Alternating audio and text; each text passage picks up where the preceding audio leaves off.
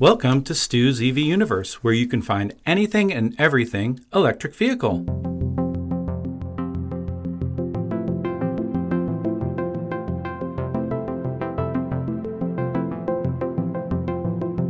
Today on the podcast, I have the honor to uh, be talking to Joost de Vries, CEO of DeLorean Motor Company.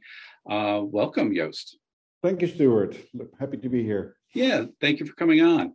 Um, I this is really exciting to me. I mean, DeLorean is such an icon. Uh, can you, I guess, maybe just start with a little bit of the history of um, how you got involved with this and and some of your background? Sure. Let's start with my background. I've been in the automotive space since I was 12. Uh, uh, many different countries, many different continents, uh, 25 years with AB Volvo, number of years with Tesla at the transition from Roadster to Model S. Uh, then I moved over to uh, Karma Automotive, been there six and a half years. And a number of years ago, I got in contact with the DeLorean brand because we were trying to electrify the old 1980s DMC 12. Right. Great project, nice idea. Uh, new legislation was going to come out out of Washington uh, during the Obama administration called SPNCS, which allowed manufacturers to do small series of retro cars. So build new cars, but don't have to homologate them. Now that fell apart. Uh, the Trump administration never uh, approved that legislation. And actually, a few weeks ago, the Biden administration finally approved it. But a few years ago, we, we worked with uh, Stephen Wynne, who was the owner of the brand and has been for the last three decades, and said, We're thinking too small. This brand is big enough to stand on its own. We should really try to look for a solution to bring this back as a full line OEM. So here we are. No, that's great. And I mean, um, so you have things, you're getting things set up in Texas, correct? Correct. Uh, our headquarters are now in San Antonio, Texas. And uh, we are moving into our first semi permanent building this Friday. So it's a very exciting time. And uh, we're in ramp up mode now here in Texas. And I, I, you know, the DeLorean, I, I've known of, you know, things here and there where um, companies will take a DeLorean and they will electrify it. So that's something very different. Um, what you are, in essence, doing is, uh, if I'm correct, is you're re- reimagining the DeLorean. Is is it uh, something that you're having, um, kind of taking a classic, which is really in vogue right now. I mean, with Ford, um, you have the F 150 Lightning, you have the Ford Mustang Mach E. With Chevy, you have the Chevy Silverado EV and the Chevy Blazer EV. So the timing of this seems to be just right on. And it's interesting that people, that these companies are kind of going with tried and true, perhaps even emotional um, connections to these vehicles and kind of using that as a starting point. Um, is this something that you're working with a designer i assume? Um, maybe two or three things that are the same as the original delorean two or three things that are are different. Um, what is your vision for that? Lots of questions. Yeah yeah. There's a narrative to it so um, relaunching an electrified dmc12 from 1980 this is a ground up new design but what we did do is go back into the history of 1975 to 1983 and see who was very influential in the, in the DeLorean of that era. And one of the biggest names of the industry was Giugiaro, who was the original designer, who owned at that time a design house called Italdesign. And we went back to Italy, talked to the, to the man who is now in his 80s, talked to his son, and found out that they never stopped designing DeLoreans.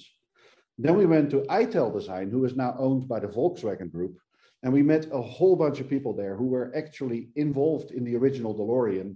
And they showed us designs of cars that never seen the public eye.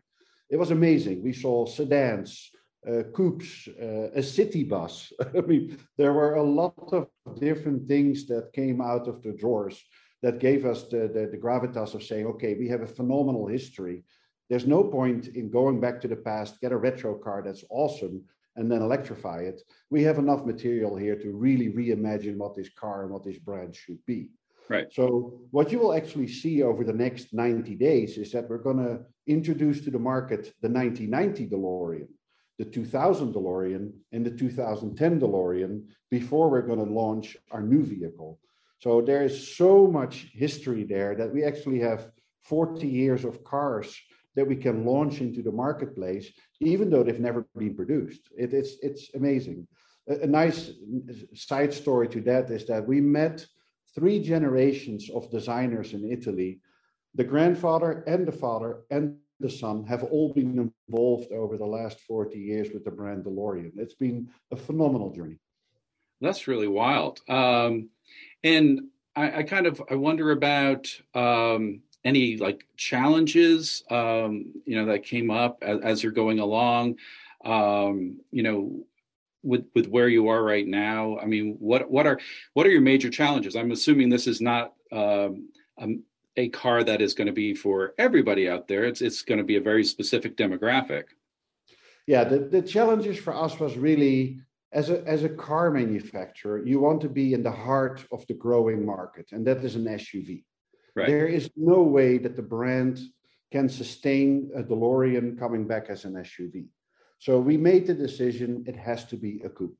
Right. That, that, that is the, and it has to have gullwing doors. There's just a few brand characteristics you cannot get away from. Right. But we also made the decision it has to be electric. And right. if you make that decision, you have to tell to yourself, what kind of range do we want? And if you want to have a big enough range, you need to carry a lot of battery. Right. And if you carry a lot of battery, it means you have a long wheelbase. And if you have a long wheelbase, it needs it means you get a short hood and a long rear of the car. So design-wise, it was really challenging for us to make something iconic again with gullwing doors, but given the realities of how we have to package our new drivetrain and our new chassis. So that right. was probably the biggest journey that we've gone through over the last months and months now. Right. And have you, how's been the reaction so far? I mean, um, Back to the Future, you know, is, is, uh, I mean, the DeLorean in that actually, I guess you could even make a case that it was a character in the film. It, it was just had so much character. It was so iconic that um, I can't imagine the film without that vehicle. Um, so people really been embracing this? Have have they been like uh, it's about time, uh, you know, that kind of thing? we haven't really told the market anything. We okay. were we were comfortable in for Super Bowl to tell the world in a Super Bowl ad, DeLorean is back. But right. basically, we launched T-shirts. We haven't shown the car yet. Right. right.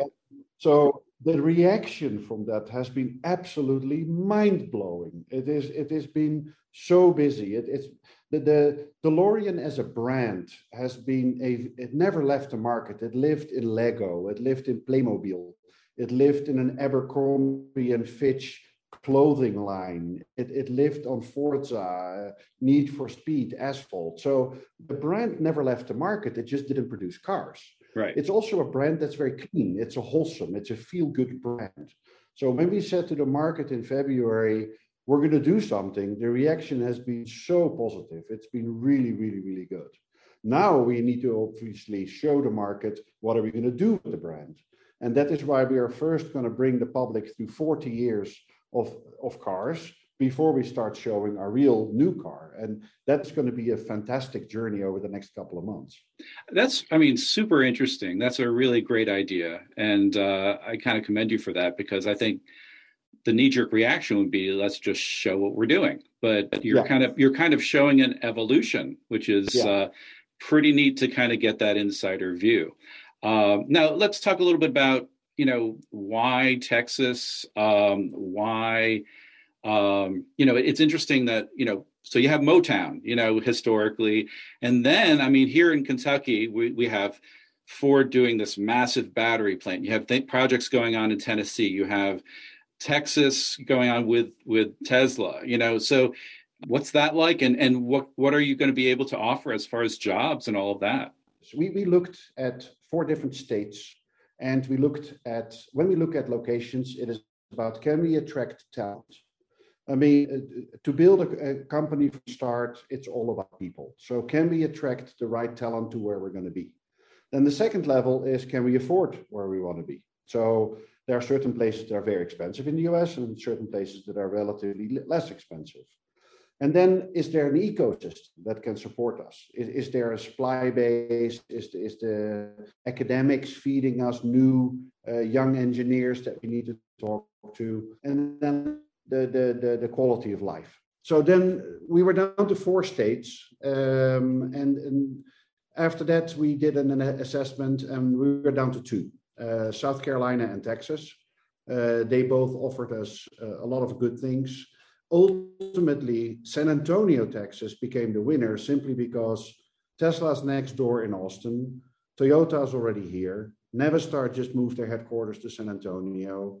There's a very mature supply base. We have the University of Monterrey in Mexico just over the border that has a phenomenal automotive engineering program. And we have a lot of people that did the carousel in the California startups and are dying to get rid of California. So Texas offered a lot of positives. Um, then the location we picked in Port San Antonio is what they call a tax-free zone. Uh, it's a former military base. So that allowed us an additional set of uh, financial benefits that in the end, San Antonio became the logical choice. Great. And uh, what could people expect? I mean, as far as going for more information on this and and finding out, and as you're unveiling things, um, can you kind of uh, point to that before we wrap up? Um, I'd say you will see us launching our generational vehicles, as we call them, over the next, I'd say, 45 days. Um, okay. Before the end of spring, you'll see our new vehicle. And then in August, we will have the physical vehicle uh, at the Concours d'Elegance at Pebble Beach. So we're very close to showing the world our production intent vehicle. Super exciting. Yeah. I mean, uh, I was really looking forward to this personally. Um, it's amazing. I, you know, I, I like to see different things, you know, like you were saying, lots of SUVs out there. Um, it's nice to see that there's this kind of spark of creativity and, and uh, something that's so iconic is is going to be living on in a way. Cool. So there's one plug I need to make. So if you sure. want to know what's going on, I would say go to DeLorean.com. Okay. Join us in our in our newsletter. That is the earliest we're going to message out to people who signed up. Okay. And and love to grow that ecosystem. Perfect. Thank you again for taking the time. Thank you, Stuart. Have All a right. good one. You too. Take care. Thank you for listening to this episode of Stu's EV Universe.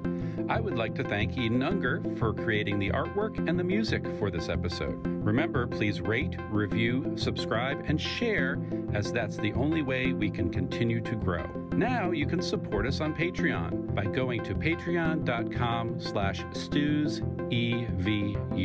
Remember, the EV revolution runs on your energy. I'm Stuart Unger. See you next time.